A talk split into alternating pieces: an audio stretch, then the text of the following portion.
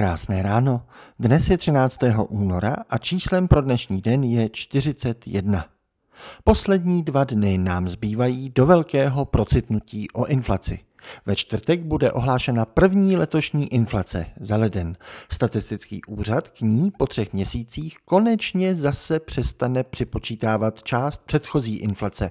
Začne ji počítat normálně, pokud si tedy nevymyslí nějakou novou úpravu, a najednou již meziroční míra inflace nebude údajných 6,9% z prosince, ale podle viceguvernérky České národní banky bude inflace začínat trojkou.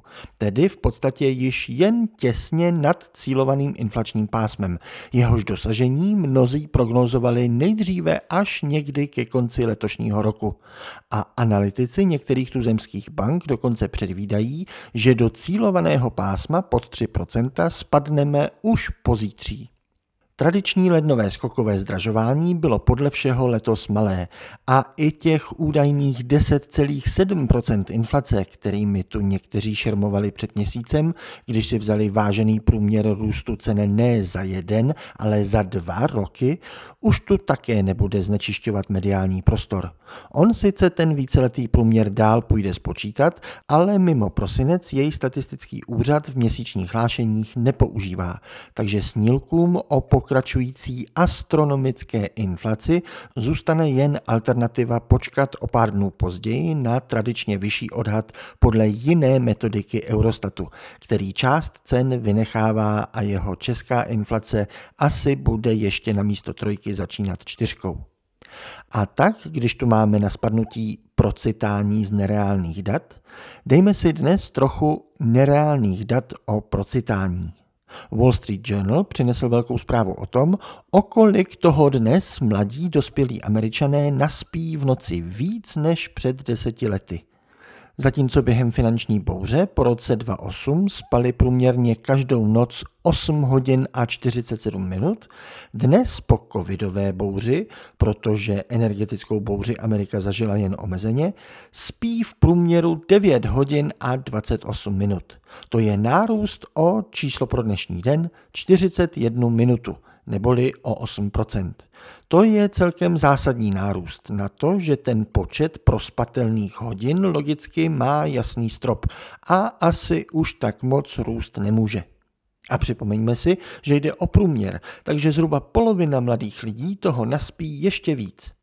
Na to, že američané obecně pracují více než Evropané, je to celkem překvapivé číslo. Co zatím může stát?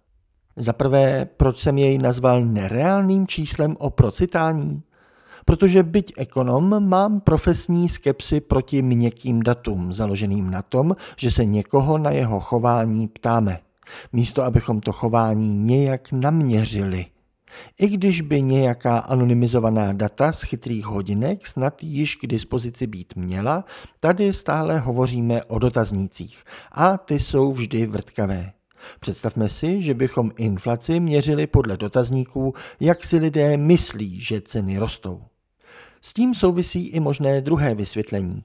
Vzhledem k většímu důrazu na zdravý život si dnes při vyplňování dotazníku mohou mladí více uvědomovat zprávy o důležitosti spánku a tak raději odreportují vyšší číslo, aby si zachovali tvář sami před sebou. Může tak jít spíše o aspiraci než o realitu. Před deseti lety mohl být tento tlak menší. A s tím souvisí i možné třetí vysvětlení. Nezapomínejme, že srovnáváme s hospodářsky poměrně těžkým obdobím po finanční bouři. Míra nezaměstnanosti v Americe tehdy dosahovala 10%, teď je pod 4%.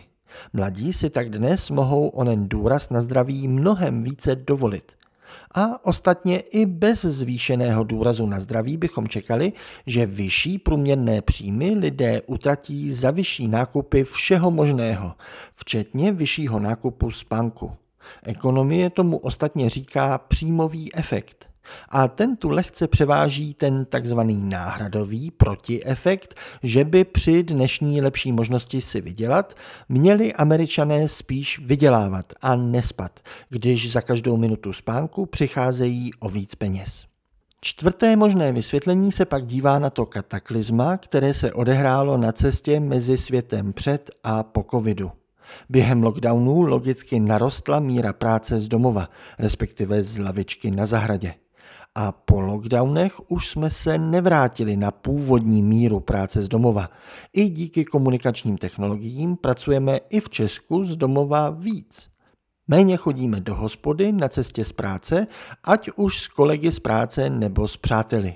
Taková aktivita se stává výletem s vyššími náklady výjít z baráku a tak i ostatní body denního programu vyřídíme dřív a můžeme jít dřív spát.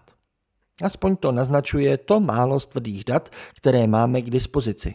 Nejde o chytré hodinky, ale o chytré postele, které za nás hlásí na centrálu, kdy a jak je okupujeme.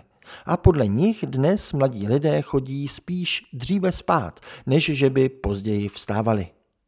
Tak ať už dnes vstáváte kdykoliv a pracujete odkudkoliv, nezapomeňte, že nestačí si teď v paměti srovnat, jestli vy konkrétně jste toho před deseti lety naspali víc nebo míň.